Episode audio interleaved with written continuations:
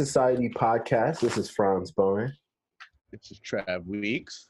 Sir, and with another installation of the Driven Society podcast. And we have another ill guest in the building, or on the digital today, I should say.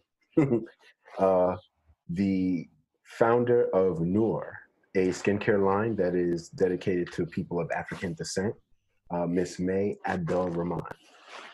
Thanks for having me.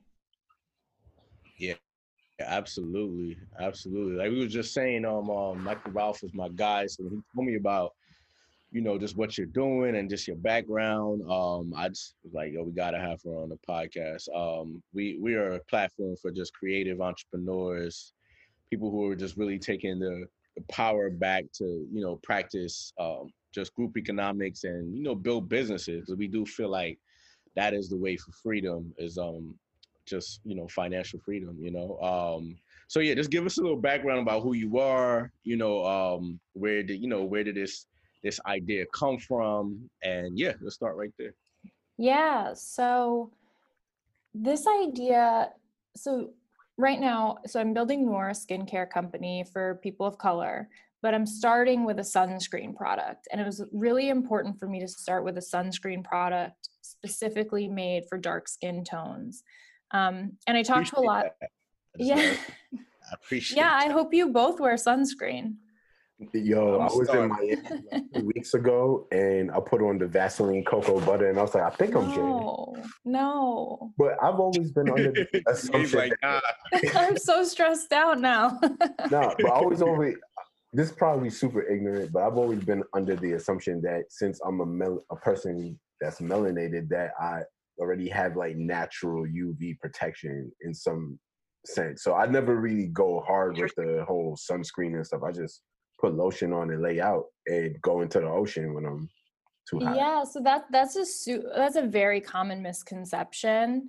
Um, and something that a lot of people are realizing isn't true. So actually, um, before I get into the whole story of how I got here, I can tell you that um, people of color and Black people are more prone to hyperpigmentation or getting like the darkening of the skin, getting dark spots. Also, Black people are diagnosed, are four times more likely to be diagnosed with advanced stage melanoma than white people. Oh, so, it's, so it's definitely a, a very big misconception. Um, I think the darkest skin tones have like a natural SPF 13, but the recommended is 30, and I personally wear 50 or 50 every day. So yeah, every everyone needs sunscreen. Um, and I think black people are starting to realize that they need sunscreen, but a problem. So I, I had similar misconceptions and, you know, about four years ago, I went to a dermatologist for something totally unrelated. And her first question was, do you wear sunscreen every day? And I was like, of course not. Like I go to work every day. I'm in a building. I don't even sit by a window. I don't need sunscreen. She's like, well, what about on the way to work? What about when you're on the bus and the sun? And she started telling me all these things that I didn't realize that it was so important to wear sunscreen. Um, even just like health reasons aside and for vanity purposes, sunscreen is like the best way to prevent wrinkles and and it's the best anti-aging product that you could use. Mm. So I looked into the different types of sunscreens. She recommended some, and I quickly realized that I wanted there's two types of sunscreens with chemical filters and mineral filters. And I wanted to wear ones with mineral filters, but when I would wear the ones that she recommended, they all left this awful white residue on my face. I don't know if you guys have had that experience where it just leaves like that white, it just, it looks terrible. Yeah, I know exactly what you're talking about actually. Like um the last time I was in I think it was Miami. I had sunscreen on, and you know, you go, you look for the SPF 30 or whatnot, mm-hmm. but you could tell it just wasn't made for us, you know. Mm-hmm. Yeah, so I was like, I went, I actually, I remember I called her, I went back or something, and I was like, this isn't working. I look, it looks terrible. Is there something else that'll look better? And she's like, oh, try some tinted sunscreens. And she gave me you know, a couple recommendations there, and I realized they were all tinted for people with fair skin, and it didn't solve my problem. And so for years, I was like, why can't this be tinted darker? Like, if this was tinted darker, it would look better on me. Um, right. Because I've seen how the tinted ones rub in on on people with fair skin and it you know it rubs in seamlessly it looks good so when i got to so right now i'm at harvard business school and when i got here last year i kind of built up the courage to just you know if that if if the solution doesn't exist i should just make it myself Absolutely. um and i kind of once i got to business school i i finally had the courage to do that that's dope. That's dope. I want to um dissect that a little bit as far as like building up the courage. Was there like a mentor or a book you read or just what was the overall um wavering factor that made you decide, you know what, I'm gonna step out into entrepreneurship. I'm in school right now. You're at Harvard Business School. Like, is it the environment or whatnot that made you um, you know, just go out on your own as far as entrepreneurship? Yeah, I would say it's a combination a combination of a lot of things. So I would always say before I came, you know, one day I'm going to start my own business. I I really want to be a business owner. Um, I want to build something from the ground up, but I always thought that day will come eventually when I'm rich or when I'm whatever, you know, that day will come eventually.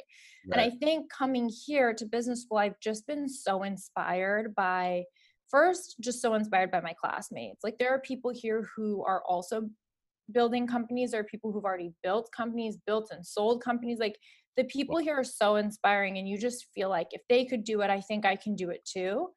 And then on top of that, I just can't begin to explain how willing people are to help and support.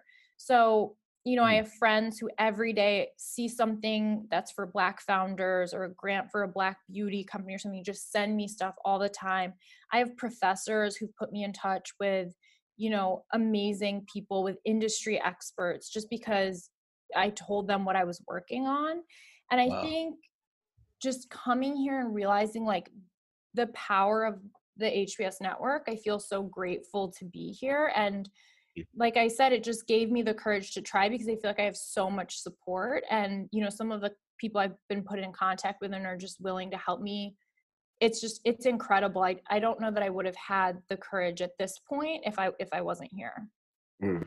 Indeed, indeed. I, I like that um what's so interesting to me about that is the effects of the proximity of people who are all of that mental um just uh likeness right? Like and how that can affect you know what you do you know what i mean? And it makes me think about communities who don't have proximity to people who think like this who are about creating and building businesses and what that can mean when you're around those type of people. So i really love that aspect to it of just having you know having that mindset around and and um, why it's important you know to have that type of community.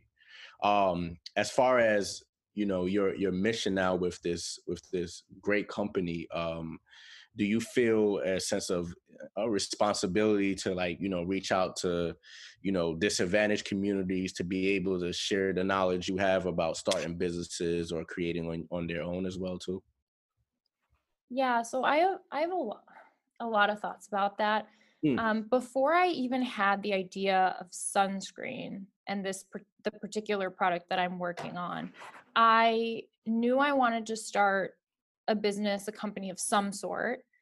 And the the big some of the big reasons were because you know I've worked in underserved communities and I just think that there needs to be more of like a bridge and an access for people between like big companies and corporations and underserved communities.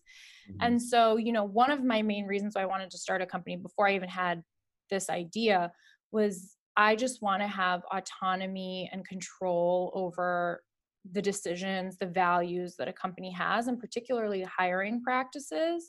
So something that's important for me and that you know I was talking about with someone recently that I I want to make sure I stay true to is I started a company because I want to hire formerly incarcerated people. That's something wow. that's really important to me. Um, and I think oftentimes, you know, formerly incarcerated people specifically, but a lot of people, you know, if you ha- didn't go to the right school or if you don't know the right people or things like that, like your resume isn't even going to get seen. And mm-hmm. so, you know, that's something that I hope and I plan to stay true to. Um, and so, yeah, that that's something I think about a lot. That's dope. Yeah, it's definitely uh, tremendous. How did you get to Harvard? What was, what was that road? I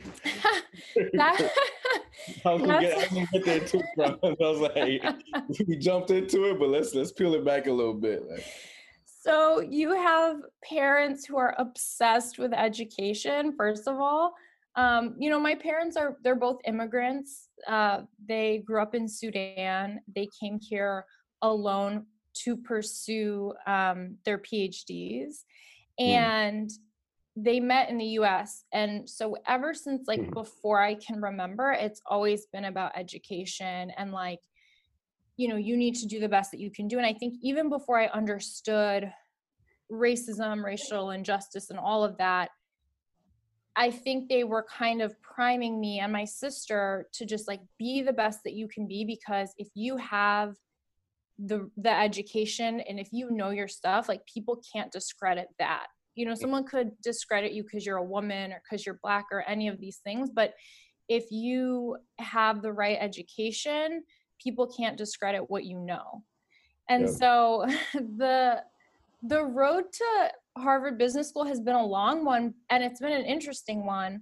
Um, so when I was an undergrad, I, I did the pre-med curriculum. I thought I was going to go to medical school, you know, the classic, classic African immigrant parents, like you're going to be a doctor. Oh, you don't want to be a doctor. You can be an engineer, but like, that's about it.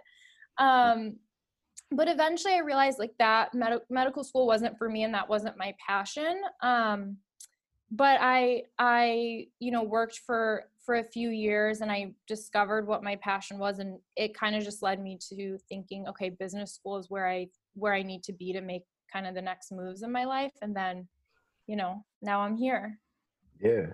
I saw on LinkedIn that you your your previous role um you did underwriting for mm-hmm. companies that or public companies was this pre or post IPO? Um, mostly posts and mostly public companies, but some we did some underwriting for companies that were about to IPO. Mm.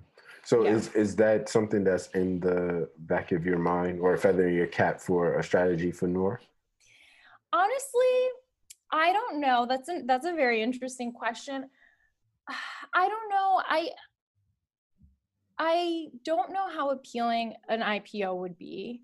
I think you know i'm someone who thinks a lot about the control the val yeah. that i could have over my company like in terms of like the values like i stated and and all of those things. And so i don't know that that's like something i'm thinking about but we'll see. Yeah. That's tremendous though. I think um one one thought just to jump back a little bit is that uh, i'm of west indian descent. Travis is as well. You're um a little bit closer to the motherland than we are. um, our people, you know, like I'm thinking like people my parents' generations, like they never had sunscreen and stuff like that. Like, how would you sell that to to individuals who would probably look at it as like, I mean, we've been enjoying this existence for so long. Why would we, you know, need that? Because, like you said, there are a lot of misconceptions in our uh, particular um, culture about it. Like even me, like I'm just out here walling, just laying on on the beach. That's a great question. Like I think you're absolutely right. Is you know there's there are a handful of people like myself who wear sunscreen and who would you know readily want the product but what do i do for the people who are like no i don't need it i haven't used it all these things i actually think you know when you think about how the world is right now and you know how we're all it's the world is getting smaller and smaller we're all getting more connected and when you look at the purchasing habits of women in north africa or the middle east um, you know they're they're much we're much more connected you know first of all on social media. So an influencer beauty influencer i follow somebody in sudan could follow right? Mm-hmm. um, it's a much smaller world. And so i do think that kind of with the new generation um, and with people being much more like you know having access to beauty products honestly um, i do think that people are you know gonna understand the benefits of sunscreen and use it.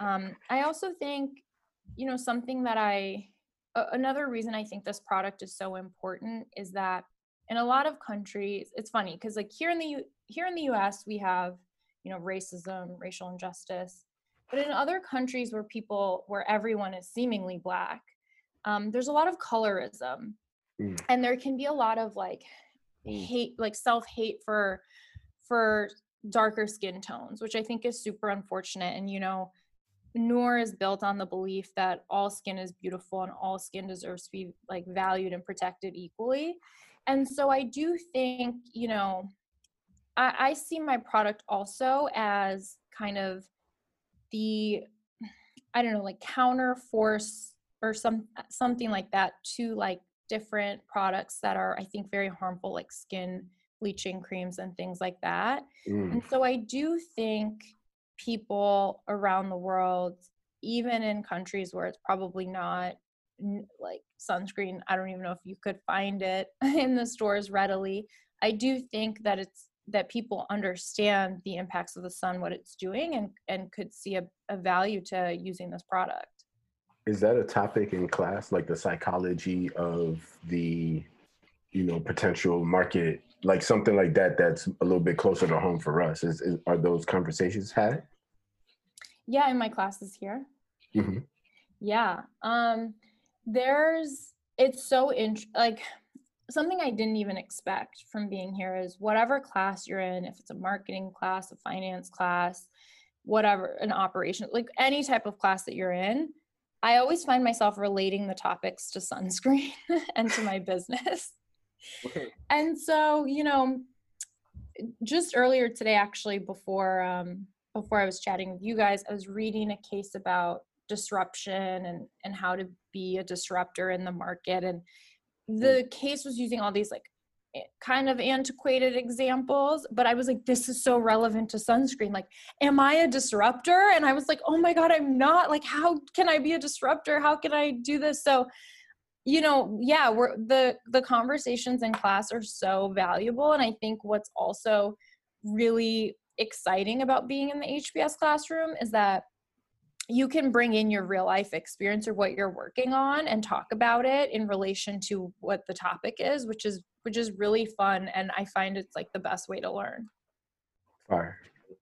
I love the fact that the Ivy League school education is like just teaches how to be an owner, how to teaches mo- you know it breeds CEOs compared to other colleges that may just breed employees, and I can see that how like just how important that is, especially for you know people of our community of our of our um of our tribe.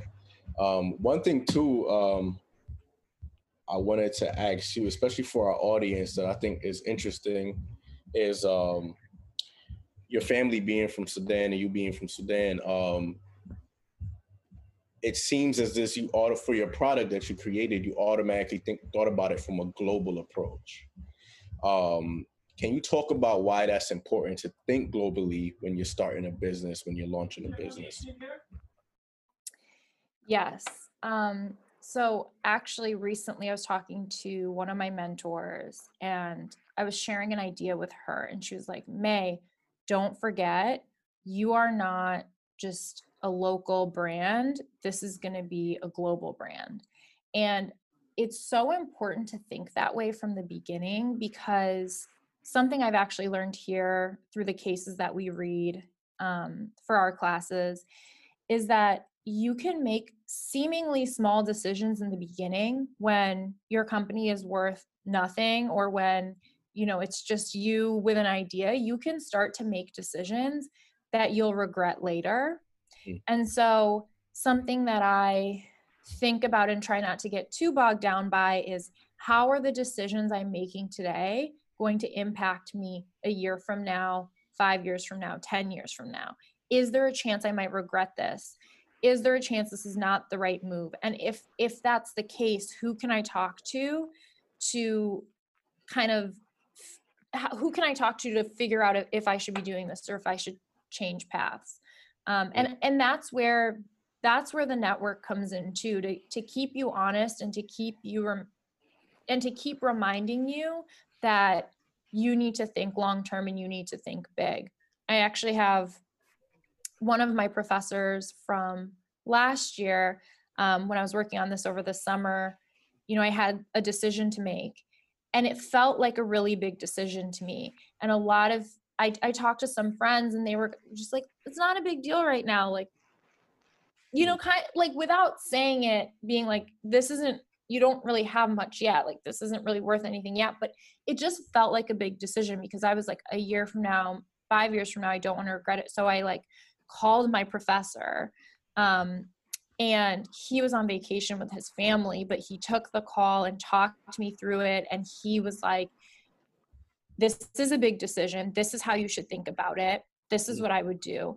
And you know that's another reason i'm just like so grateful to have the network that i have because otherwise i could make some seemingly small decisions now that i would regret later and so that's why i always have to remind myself that you know i am a founder i am a ceo this is a global brand. It might not be yet but it will be. So you know act accordingly um, and always just like have that mindset.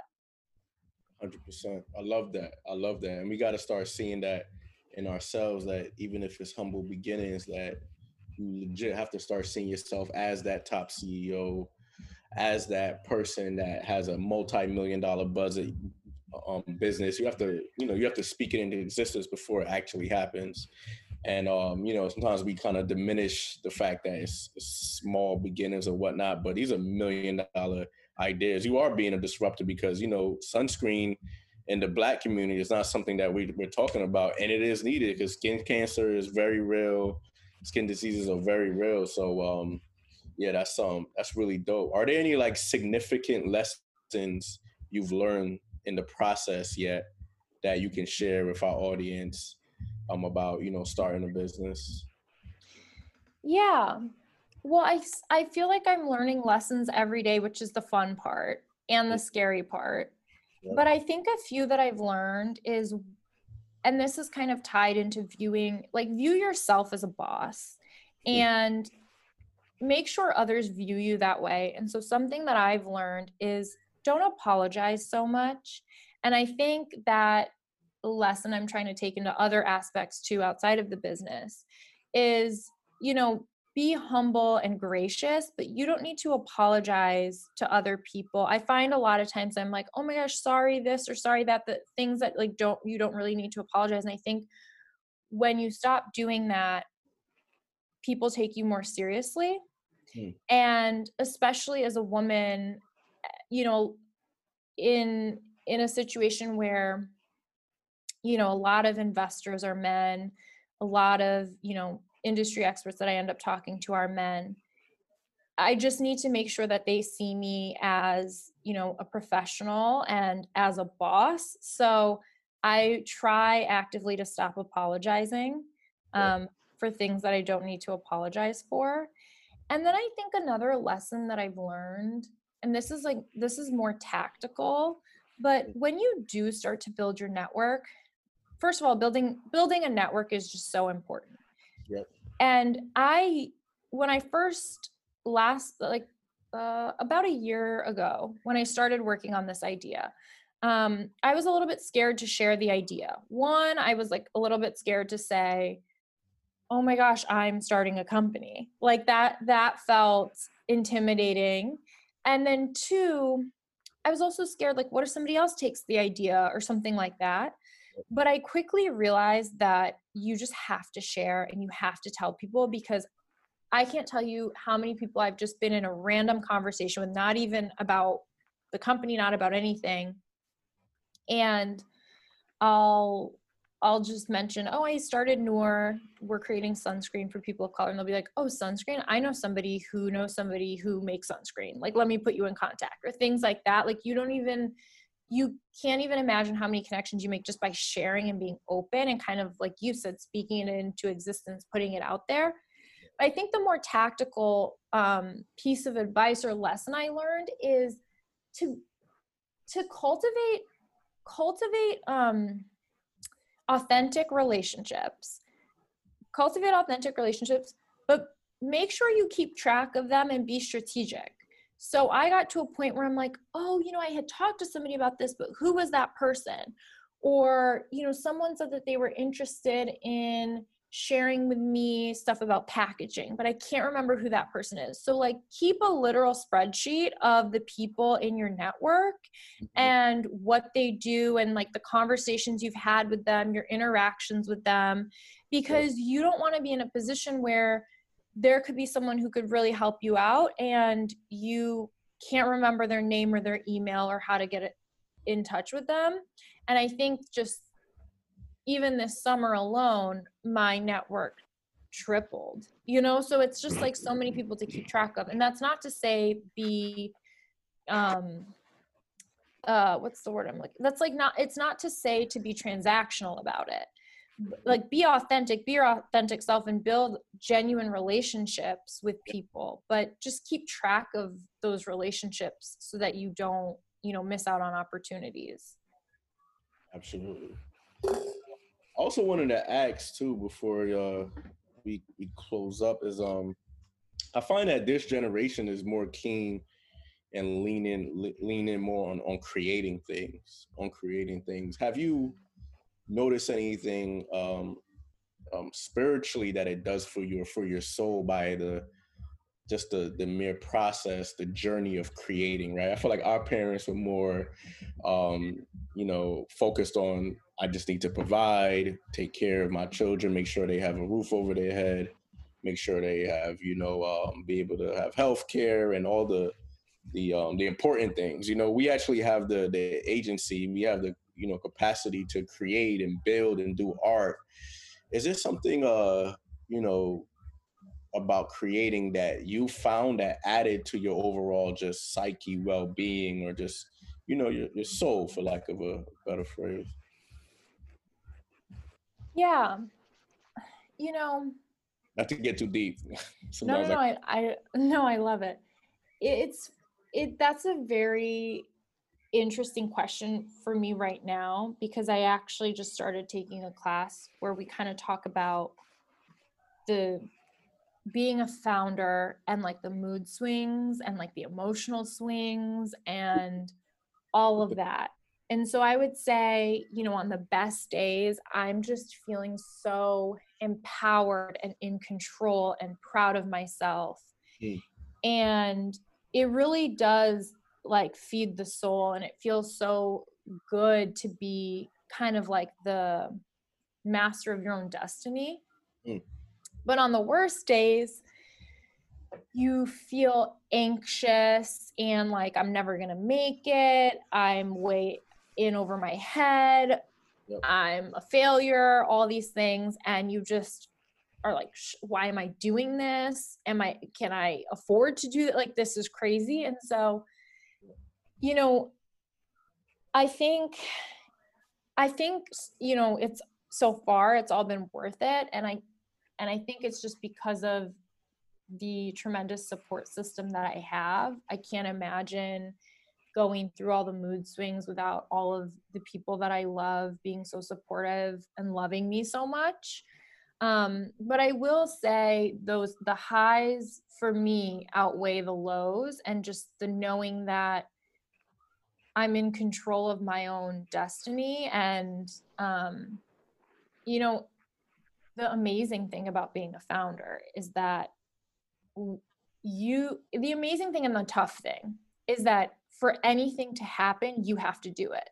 So if i decide tomorrow to just like do nothing on noor that's fine but then nothing's going to happen. It's not like there's it's like a machine that's just working. Like every single thing that happens you have to decide that you did it. And so that can feel super amazing when you see the outcome of something that you started, but it can also be super overwhelming. Um, that you have to do it literally everything. indeed, indeed. Well, there you have it. Um, thank you again. Uh, before we uh, get out of here, we asked, uh, well, Franz, I don't know if you had any additional. No, I, I didn't. Before we get out of here, we asked all our guests the same question you are on the Driven Society platform, you are on our podcast. What drives you? What is that passion that keeps you going, wakes you up every morning, that keeps you consistently going to North, consistently, you know, um, um, excelling in school, um, at Harvard Business School, might I add, and just being the just uh, exceptional person that you are? I think two things really drive me. And I've talked about both of them a little bit. So the first one is I often think about just how much racism and racial injustice plague our country. Um, I feel like every day I'm learning a new thing or like a new way that racism is manifests itself like recently i was learning about traffic patterns and how that's you know if you're stuck in a traffic jam it's because of segregation like there's just so many oh there's just God. so there's just so many so many ways that systemic racism manifests itself in the US and so deeply rooted so so deeply rooted and so i often think about you know how do we overcome that? And it's everybody needs to play a part, everybody needs to do something. And I can't just sit back and do nothing because it's just so overwhelming. And so, whether that's by creating more equity in skincare and in sun care, whether it's by, you know, hiring formerly incarcerated people, whatever the way that I'm going to do it, I have to find that way. And it's funny, I would say about once a week since I started Noor, I have a moment and I call them my like, if not me, then who moments, because I'll just have a moment where I'm like overwhelmed or, you know, just like don't want to do something. And I'm like, if not me, then who? Who's going to do it? And so that's something that really drives me is just feeling like we all have to play a part. And right now, this is the way that I'm choosing to you know fight racial injustice and um, that's like that's the major thing i would say the other thing that drives me is you know my parents and their story um, you know being immigrants like they came to the US at a time where we didn't have there weren't cell phones. You couldn't just like whatsapp your family across the world. Um, my mom was recently telling me about like how she could even call her dad and like all the going to like the places with the phones all these things that i was like that is so terrifying to come here you know in your 20s alone and being so far away from your family. And then you know they ended up staying here and you know away from their families to give my sister and i you know opportunities and so i just feel like i need to make the most of of the opportunities that I have. I feel like I need to, um, you know, make my family proud and and do right by my parents and and by my family who you know has done so much to support me and put me in this position where I can be, you know, here at here right now starting a company. You go. There you have it. That was um amazing. You are great. We look forward to continuing supporting Noor Thank um, you. Seeing where um, how it explodes and the world figuring out, you know, um, about this uh, amazing brand. And thank you again for uh, being on the podcast. Definitely tell the people uh, where they can find you or the brand or where they can purchase it. Yeah, so definitely follow us on Instagram, Nour X Skin. So that's N O U R X Skin. Um, and that's our handle for all of our social media accounts. Um, and you'll find you can find more information and stuff there. So definitely follow us, check us out. Um, yeah. All right. Thank you, you so much. Appreciate you. Thank you. Thanks for having me.